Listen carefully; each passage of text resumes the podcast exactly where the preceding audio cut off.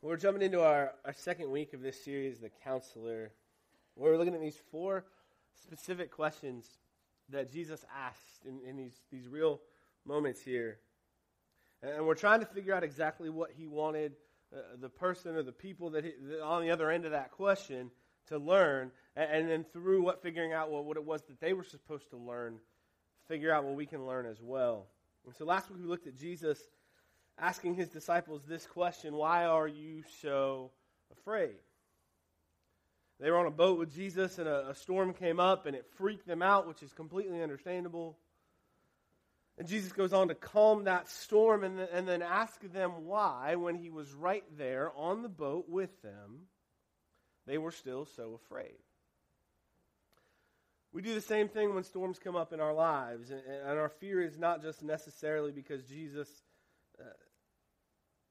and our, the answer to this is not just, just the fact that Jesus is in our boat, but that God is always there with us. That, that's what we can learn from that question. And so today, what I want to do is I want to talk to everyone who has recently asked God for something. And it doesn't matter what it is. If you've asked God for something, for a sign, for healing, for guidance, for something else, even for someone else, something for them, if you've asked God for something recently, then then we're going to learn something today. And, and my assumption is that means this message is for all of us. And so, real quick, if you haven't asked God for anything lately, real quick, ask Him. Just have a little silent moment where you ask God for something. I, am serious. Because then I, I think that'll help us to gain a deeper understanding of what God has to teach us through His Word today. Because the question in the main passage and that you just heard in the video that, that we're going to look at today is Do you believe I can do this? Do you believe I can do this? Matthew chapter 9. Let me set the scene. At this point, Jesus had just healed this little girl. In fact, I don't, I don't want to just use the word healed here because what Jesus did was, was he raised this little girl from the dead, which certainly amazed everyone who saw it and heard about it. And you can bet that a lot of people heard about it. Like, you can bet that this got around quickly. I mean, when, when a guy walks into a room and there's a dead little girl, and then he walks out of the room with the little girl walking with him, that's going to attract attention. Like, this is a big deal. People are going to talk about this. They're going to talk about all the things that Jesus has been doing. And so these stories and these rumors are spreading. And, and, and, I'm sure that just like any story, there are some people that believe that this is really what happened. And there are some people who are like, this is too crazy to have happened. And I'm sure, just like rumors and stories do today, I'd say that, that some of the stories were even exaggerated a little bit. That, that some people were, were saying that Jesus did even more amazing things than, than he had done yet. And, and, but the bottom line is, people were talking about Jesus, and because people were talking about Jesus, people were hearing about Jesus. And there were these two men who happened to be blind, who we can assume have also heard about this Jesus and the things he'd done. And so we pick up their story in Matthew chapter 9, beginning verse 27, after Jesus left the girl's home, this being the little girl that he raised from the dead, two blind men followed along behind him, shouting, Son of David, have mercy on us. Now, I don't want us to misunderstand here. Um, and, I, and I think that the video actually did a pretty good job. You know, he, he yelled, Jesus, over here, like he was clearly trying to get their attention. The New Living Translation here says that they were shouting. Other translations say that they were calling out. But the Greek word originally used here is, is krazo. And I don't know if I'm even saying that right. But I wanted you to understand that because that word means to cry out with an animalistic cry. That, that what this, these guys were doing, it was not just, hey, Jesus, over here. But it was an animalistic cry. This was one of those, we don't want to miss our chance, so we better make this count kind of cries. And listen, there was probably a limit to how long and how well these men could follow Jesus because we have to face the fact that they were blind. And so their best chance was to get him to stop and talk to him, to get his attention enough so that he would stop moving because the more he kept moving, the harder it was going to be for them to stay with him, and they wanted to get to Jesus. And so they're following and they're crying out with all they have, but they don't just want to talk to him it's clear that they believe that it's at least possible that if they could just get a moment with Jesus, that he could give them sight, that he could heal them. Verse 28 They went right into the house where he was staying, and Jesus asked them, Do you believe I can make you see? Yes, Lord, they told him, We do. And then he touched their eyes and said, Because of your faith, it will happen. And their eyes were open, and they could see. Now, why do you think Jesus qualified this with the statement, Because of your faith? Because of your faith, it will happen. I, I suppose I suppose it could have been based on other things. Like we we view things that way sometimes, where where something good happens to someone, and we question whether they deserve it. Do we do that? I think we do that sometimes. And, when we do that, when when something happens to somebody and it's a good thing, we're like, I don't know if they deserve something that good to happen to them. They do this and this and that, and it's not fair or whatever. When we do that, we we base the criteria on something different than Jesus would. And we say, well, because of their income, they didn't deserve that good thing that happened. Or, or because of their social standing, they've got enough good things happen. They didn't deserve that other good thing to happen. Or because of what other people think of them, well, they're, they're, they're not good enough to deserve that. Or because they, they either made it to church last week or they didn't. Well, they don't even, they don't even, they're not even a life group. They shouldn't have something. God shouldn't bless them with that. They, they haven't earned it. And we make it about so many things when good things happen to people. But Jesus makes it clear right here for these men that nothing matters but their faith. And that because of their faith, they would be healed. There's no other reasoning. We don't know the spiritual history on these two blind men. We have no idea. But Jesus says, because of your faith, you'd be healed. And they were. And it's not clear whether they were, they were blind from birth, but that's the assumption that most biblical scholars make. Can you imagine? We don't know how old they were, but they were described as men. So they've lived a long time without their sight. Can you imagine that moment where your eyes open and the first thing you see is Jesus, the guy who just gave you sight? I think it's pretty cool. It's pretty cool. And it's extremely important for us to understand that, that faith is the key here. And to understand that, that, that God responds to faith. Because if we understand that, that our faith is something that God responds to, then that really amps up the importance of faith. In Hebrews chapter 11, verse 6, it says this And it is impossible, impossible, that's a strong word, impossible to please God without faith. It is impossible to please God without faith. Anyone who wants to come to him must believe that God exists and that he rewards those who sincerely seek him. We cannot undersell here the importance of faith. And yet I think we do that sometimes. We say oh, it's not it's not as important. But faith is that important. And yet sometimes we misuse its importance and we and we even will use this idea of faith to put other people down. You know, when it seems that God hasn't answered a prayer, hasn't answered the way we like, well, we say things like, well, the reason God didn't do it is because because you had a lack of faith, or I had a lack of faith. And if you ask me, that's a pretty presumptuous statement because, yeah, but, but I think we've probably all had that reaction. Well, their faith just wasn't strong enough to make that happen.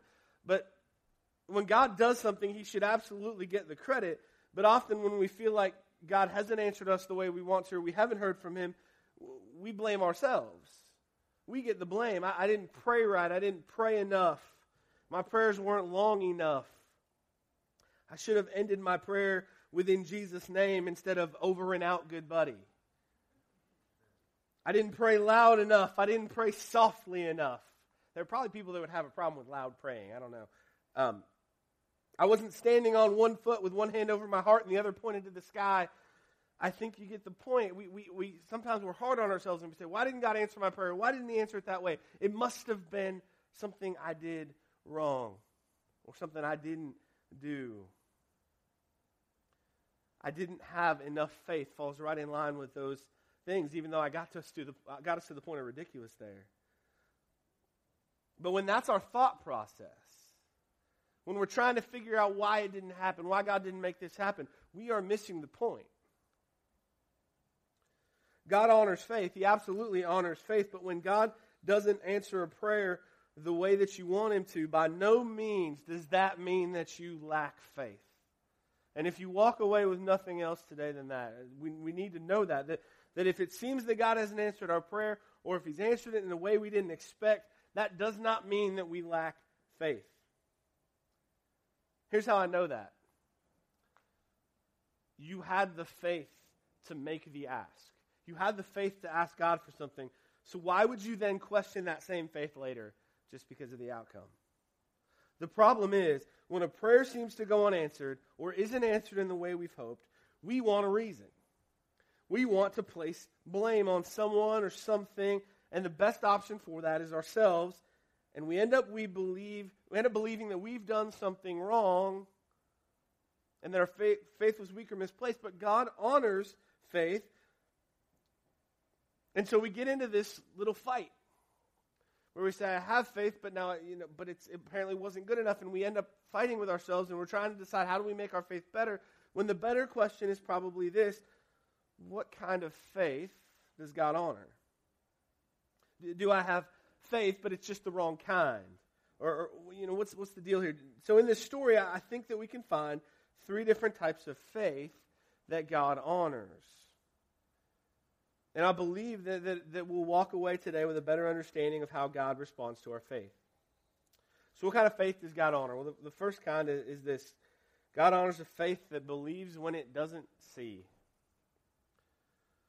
God honors a faith that believes when it doesn't see. This probably sounds like the common definition that you've heard for faith, um, which, which usually, if somebody quotes this, it's it's a close quote to Hebrews chapter 11, verse 1, which says this Faith shows the reality of what we hope for, it is the evidence of things we cannot see. You may have heard it phrased this way in other translations faith is being sure of what we hope for and certain of what we do not see.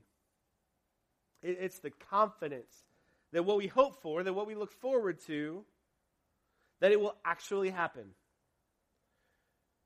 and an assurance of things we can't see but still believe will happen. That's faith. And it shows up big in our story. Back to verse 28.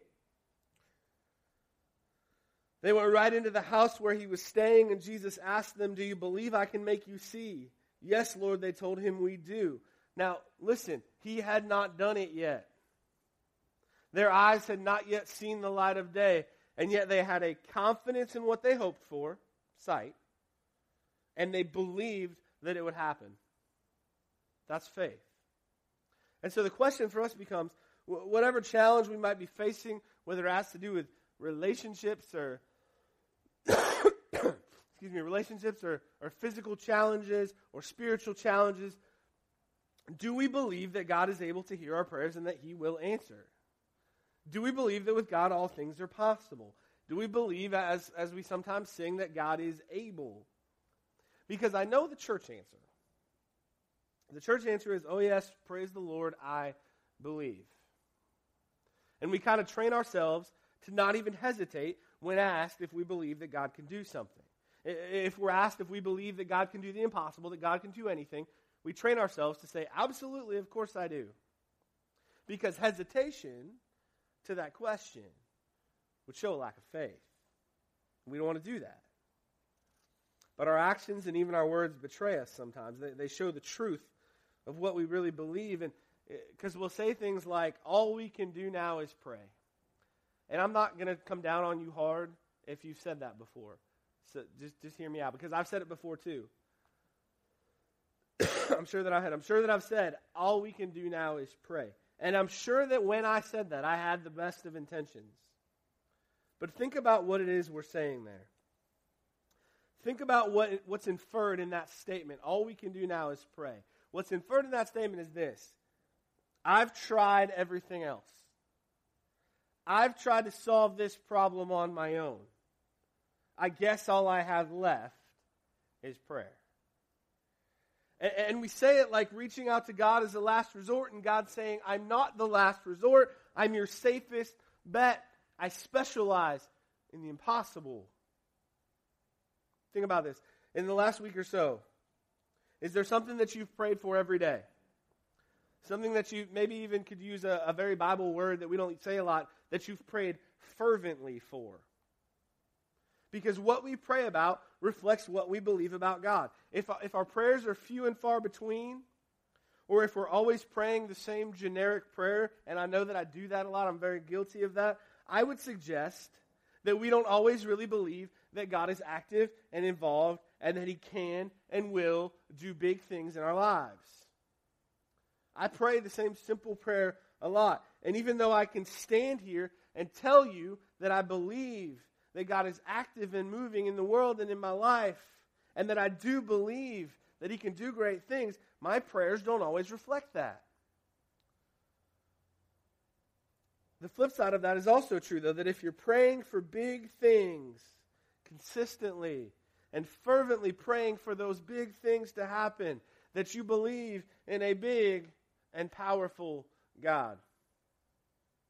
You could say it this way the size of your request reveals the strength of your faith.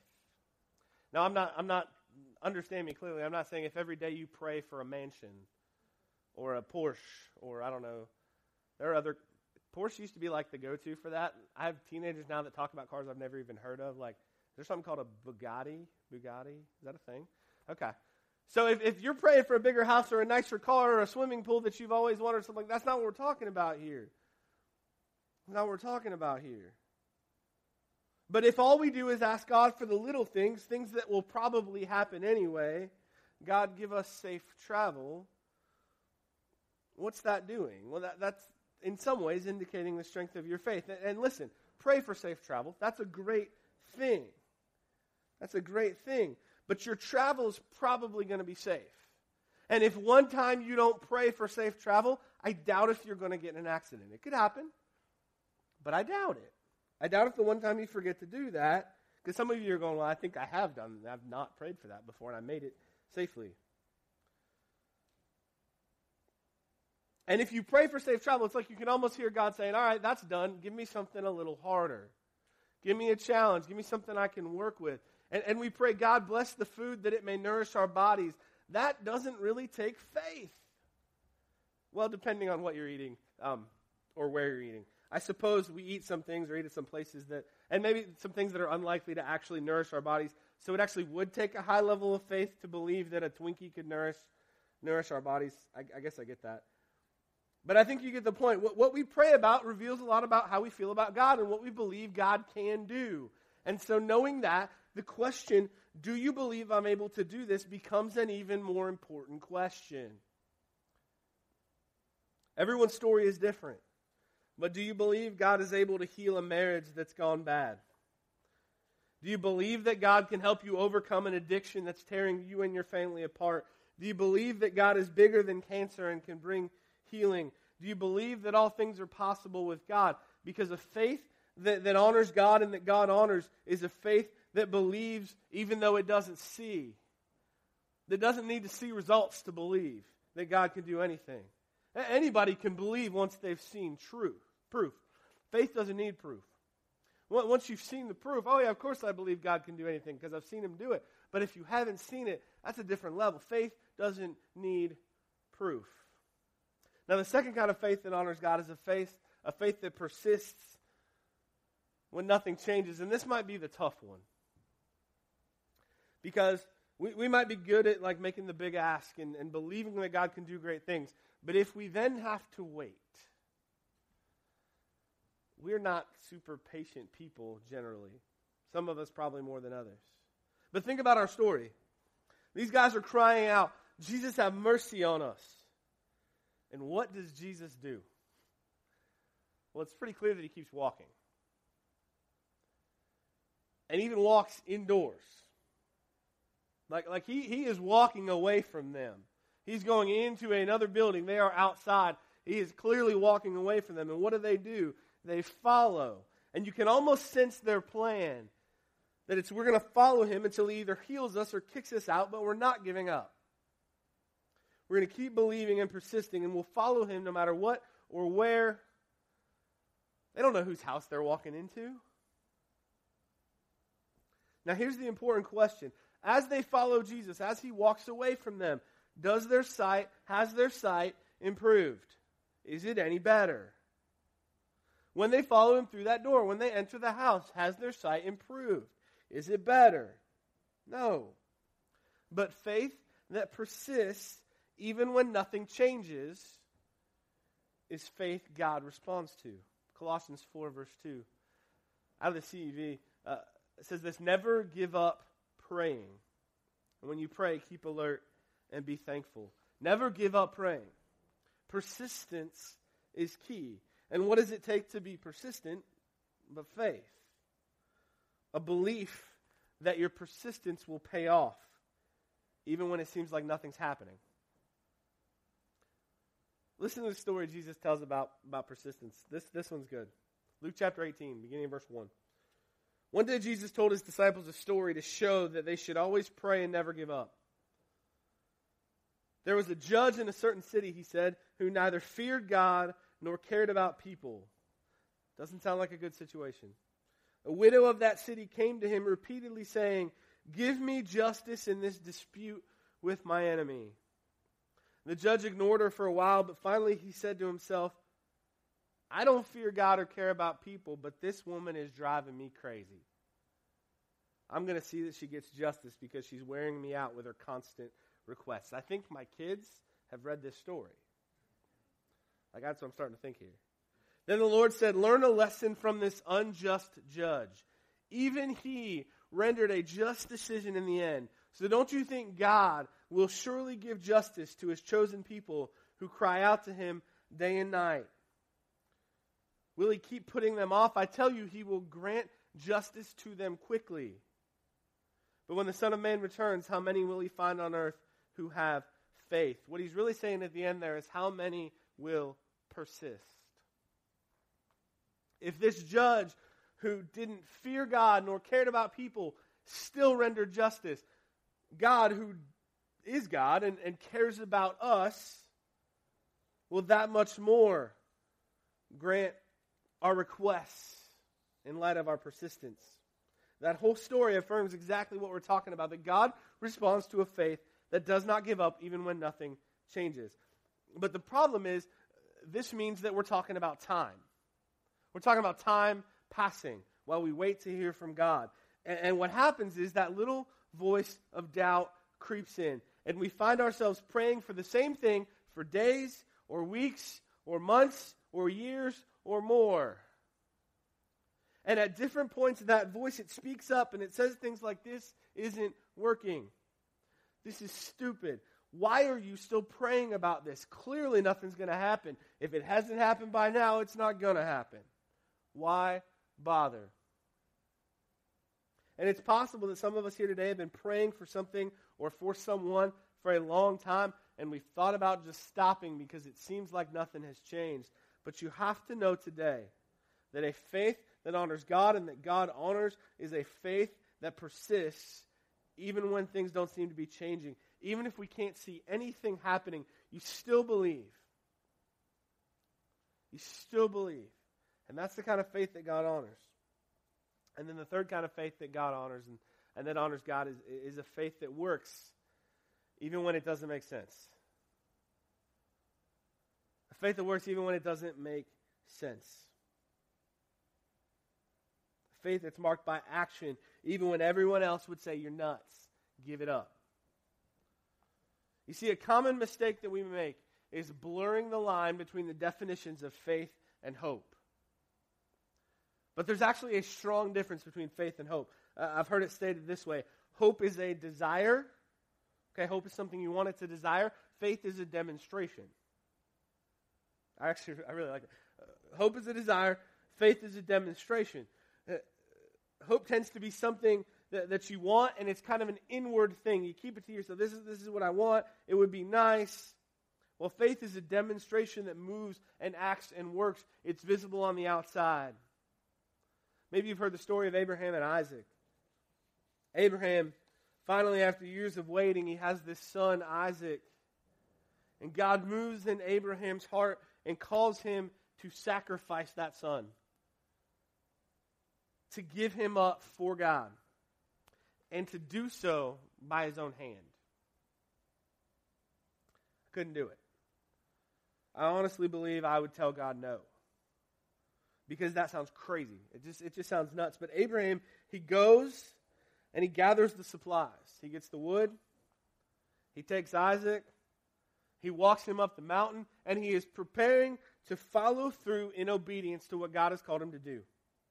And at, at, at just the right moment, the moment just before it's too late, God stops it all and says, You passed, you passed the test, you've shown your faith, and God provides an alternate sacrifice. He provides a, a ram in the thicket nearby. And because of Abraham's faith, he is blessed. And listen to how James talks about Abraham in light of this story. In James chapter 2, he says, Don't you remember that our ancestor Abraham was shown to be right with God by his actions when he offered his son Isaac on the altar? You see, his faith and his actions worked together. His actions made his faith complete. His faith was made complete by what he did, by his actions. And I think we struggle with this today in the church. Some, some people believe it's all faith, others believe it's all action, but you see his faith and his actions work together. They complemented one another, they completed one another. And I don't understand how we miss this. The kind of faith that honors God and that God honors is faith that works even when it doesn't make sense.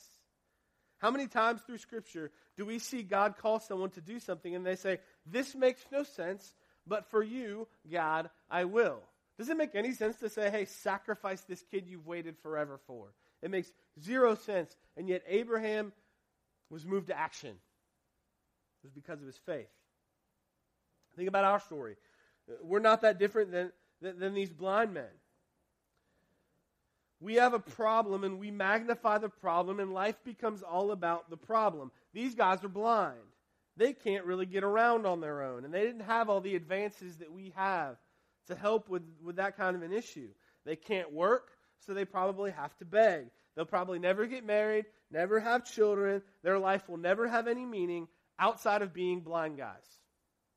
They were looked down upon in that culture. This disability was seen as something that they deserved something that was a result of something that they did or something that their parents did.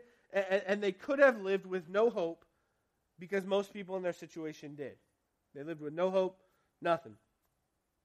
But maybe one of these guys thought, hey, I know I can't see, but I can hear. And I've heard that there's this guy named Jesus who's healing people. And I've actually heard he might be coming this way.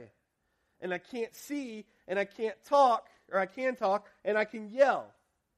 Jesus, have mercy. I, I can't see, but I can hear, and I can talk, and I can walk. So I'll follow the sound of the crowd to try to keep up with Jesus. And, and I just won't stop. Because even though there's a lot of things I can't do because of this one issue, there are still things I can do. We may feel helpless in our troubles, in our problems, in our struggles. But none of those troubles, none of those struggles, none of those problems or issues are completely debilitating. Because there are still plenty of things we can do in the face of those issues, whatever they are. And when we mix our works, the things that we can do, with our faith in God, that's true faith. You can't heal yourself from cancer. I wish that we could. It would be easier. Because it's just one of those things that needs to go away. But you can seek God in the face of cancer. You can believe in miracles in the face of cancer. And you can change what you eat. You can go to the best doctors, and suddenly your works and your faith are working together because you're doing some things that you can do, but you're also believing in a God that can do it all. And you can't hit the reset button on your marriage. You can't have a do over. That's not how it works. Some people would abuse the do over button. But what you can do through God's power is love your spouse like Christ loved the church and pray for your spouse. How messed up is the church sometimes, yet Jesus still loves the church and will come back for her. And your prayers, they may not change your spouse, but they may change you. And you can let God work in you, and your faith and work work together. And there may be a cause that you're passionate about, but you can't save every person abused in human trafficking or, or rescue every unborn child and make sure that they're born or help every child living in poverty get enough to eat or whatever it is that you might be passionate about. And it's intimidating to realize that we can't do everything. But we also have to realize we can do something. And so you pray big and start small. You pray big and you do something small. And my faith and my works work together because God honors that kind of faith. See, here's what this really comes down to faith plus action equals God at work in and through me. We can believe all day that God can and will do something, and that's great, but it's not an excuse to sit and wait and wonder when that's going to happen. And we can work for good all day long, but if we don't have faith that God will bless the effort and work through us, then it's just work. It's still good, but it loses that punch, that eternal importance. But when our faith and our action are combined, when we believe that God can and will do something, and we put our life into play to be a part of that, that's when God really begins to work in and through us. Because it will absolutely change us. And through us, God can change the world. We just have to have faith. Jesus asked, Do you believe I can do this? Probably the best answer we could give to that question is yes. Now, how can I help? Let's pray.